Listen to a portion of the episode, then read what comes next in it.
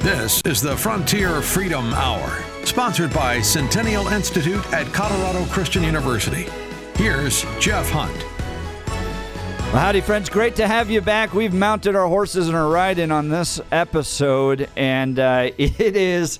We're having a great conversation. If you missed any of this, please go back. Go to frontierfreedomradio.com, frontierfreedomradio.com. In fact, we are now on all major podcasting sites Apple, Spotify, Google, Pandora, and this thing is taking off. We have listeners from all over the world. I would like to welcome our Belgium listeners because I noticed we have a good, strong contingency in Belgium listening to us. Uh, maybe some cowboys and cowgirls that want to come on out here and be a part of the Western frontier. So, uh, howdy, howdy, howdy to you. Friends, we are talking with Christian, the Trout Whisperer Finnigan. He's assistant professor of history and politics of the College of Undergraduate Studies in the School of Humanities and Social Sciences at Colorado Christian University. And uh, we were just talking about the role and the importance of, of Christians bringing their values into the public square and this and kind of rejecting this idea of just a totally neutral sandbox where we put all of our values and principles aside and then we just all play together nicely. And I think it, it plays out in the challenges that our nation is facing right now. So, Christian, you are the guy when it comes to Western civilization help us understand what is Western Civ. Is it just a class I had to take in high school? um, that's actually a great question, uh, Jeff, because it, it's something that's hotly debated. Um, mm. What is Western civilization? Um, how do we define the West? Um, and I, one of my classes, I put up a slide and I, I kind of point to places like, um, is Australia the West? Well, kind of. Um, how about places like Japan? which we talk about being very westernized. Hmm. Um, part of the problem is is that Western civilization achieves such kind of global hegemony. Um, that it's hard for us to go back and distinguish what is Western and what is not because so many of the values of Western civilization be, have become kind of international, global values. Mm. Um, so it's a little hard to define. However, I throw something at my students that I think makes my class rather unique. I, I define Western civilization as the intellectual and cultural legacy of Christendom. Mm. Um, a lot of people try to define Western civilization. What made Western civilization this powerhouse? Um, some people say it's geographic determinism, um, right? Western Europe wasn't too warm, wasn't too cold, was just right. Some people say it was technology led to Western civilization's dominance. I point out, you know, actually the, the Chinese beat us to the printing press, the Chinese beat us to gunpowder. I'm uncomfortable with that one. Hmm. There are also a lot worse arguments. Um, some people try to advance xenophobic arguments, you know, white power. Ugh, and I think we can all repudiate that. So the question is, what led to Western dominance? Some people say ideas, and and and that seems to be popular, but I, I still don't think it's ideas. I think ideas are a product. I think the reason why the West has been so successful is because by and large, although never perfectly, no civilization has been more faithful to the Lord Jesus Christ and to his church. A lot of what I do in my Western civilization classes, I point to God's promise to Abram. Hmm. He says, Abram, I will make you a great nation, and that through you the nations will be blessed. That those who bless you, I will bless, and those who curse you, I will curse. Um, and God's plan was always for the world. And what is the significance of, of, of blessing Abraham? It's so that we'll be blessed, right? If we bless the Lord Jesus Christ, we will be blessed. And I think this is the, the history of the West. That's the one thing I think that defines the West, that separates it from the rest of the world, is that we have been a culture and a civilization that hasn't just proclaimed Christ, but has been formed and transformed by it. Um, our institutions reflect the values of the church and of Christianity. Um, our political structures, our, our educational structures, obviously the church as an institution, these have formed our civilization and we and, and, and influenced our families and our lives and our and our businesses.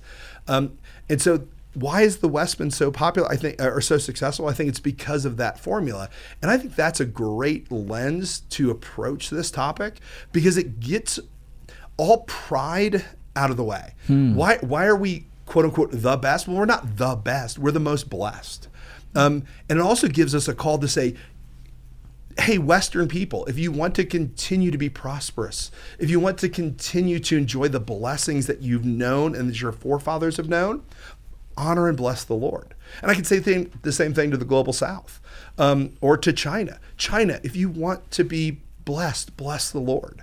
Um, and that's a unique framework. I said we still go through in my class all the historical kind of your community college or high school kind of checking the boxes. We talk about ancient Greece and, and Mesopotamia um, and ancient Rome. Um, but I really think you know between Constantine and Charlemagne um, and kind of this this tradition and trajectory of of the role of the church in the West um, is really what separates it from the rest of the world. So I think too that the West got humanity right. Hmm. Um, so uh, the the biggest challenge I have, and, and what what often happens is I sit down at the Capitol across the table from people that don't share our worldview. And, and I'm one of the few people I think in the church that actually does this. I listen to their worldview and we debate the creation of law as it relates to the communities we're going to live in. And so I listen to their worldview. And I think the fundamental error is that they get human nature wrong. Hmm. Okay, this goes back to uh, you know uh, John Locke and Rousseau and all that stuff too. But um, what do I mean by that? So we have we believe in a natural law. We believe that there is a guidance to this world right? And even Paul talks about it that there is no law against kindness. There's no law against being a good person or uh, what the, what Paul called the fruits of the spirit: love, joy. There's no there's no law there saying you can't be a joyful person. Why is that? And in some capacity, or in in our capacities, right? We look at Mother Teresa and go, good person. We look at Hitler and go, bad person. Okay, there's a natural. Any person looks at those and goes, good person, bad person because we believe in natural law. And uh, Christendom, Western civilization, traditionally put theology at the center of their schools, right? It's kind of the mm-hmm. queen of the of the studies, right? You go back to Oxford and Harvard and and Yale and and here in America, uh, the uh, theology was at the center because human nature, how we understood human nature, mm-hmm. are we all just blank slates? That just assume values from our culture and we're naturally good people? Or is humanity naturally wrong, evil, self serving, that needs a savior and guidance to becoming good, right? And so I see those two worldviews play out at the heart of the public policy debates at, at the state capitol I'm living in. Yeah, absolutely. I, I, tell students when I teach uh, my politics class is that you know our eschatology defines so much of our political reality. Um, on the one hand, there's some people who look and see our world as just fallen, right? Since the fall, we're just sinners, and and basically it's a game of running out the clock. Um, the prince of this world dominates, and we just have to wait till Christ return to put all things back in order. And the key is they, they want very little government or no government interfering in their lives. Mm. Um, on the flip side, you also have those people who see that no, no, God is God, natural law, truth is truth.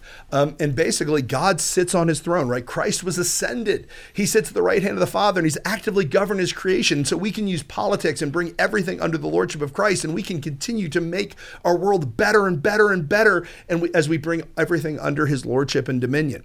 I said the problem, so one's got an, kind of an under realized eschatology, the other one's kind of an over realized mm. eschatology. And the kicker is, they're both correct, hmm. right? We are fallen, but we also bear God's image. Um, and so it's in that in between, the now but not yet, um, where politics lives. And so this requires a tremendous amount of wisdom um, because you're right. We, we can see as Christians the fallenness of this world, but we also know what it should be because we know the God who created all things. So much of our job here as Christians is to bring order to chaos. Um, Jeff, you went to seminary. Um, do you remember what the cultural mandate is in Genesis 1? to, uh, to mul- be fruitful, multiply, and work, right? and to have dominion. Yeah, I tell dominion, students yeah. all the time the cultural mandate. When God created Adam and Eve and He gave us a job, He just didn't let us free in the garden. Mm-hmm. He said, one, be fruitful and multiply. Why? Because God wanted His creation to be full of His images. He delights in having His, his creation be full of images like Him. And second of all, we are called to have dominion. We're to govern His world. We get to share in God's work with Him. We are co regents. We are princes and princes in God's kingdom, and we get to participate in the running of his world.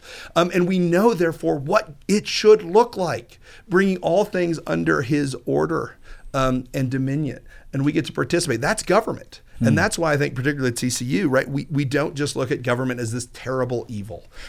But it- also, yeah, but also you bring up with what makes Christianity unique, what makes the Christian worldview unique is it is based in an element of not only personal freedom but personal responsibility.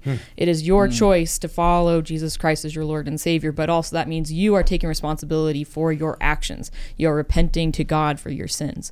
Um, you don't see that in many other religions, really any other religion, um, but you also don't see that in any other worldview. Um, Jeff, with your point on culturally when you go to the capital there's a worldview of oh well people are inherently good.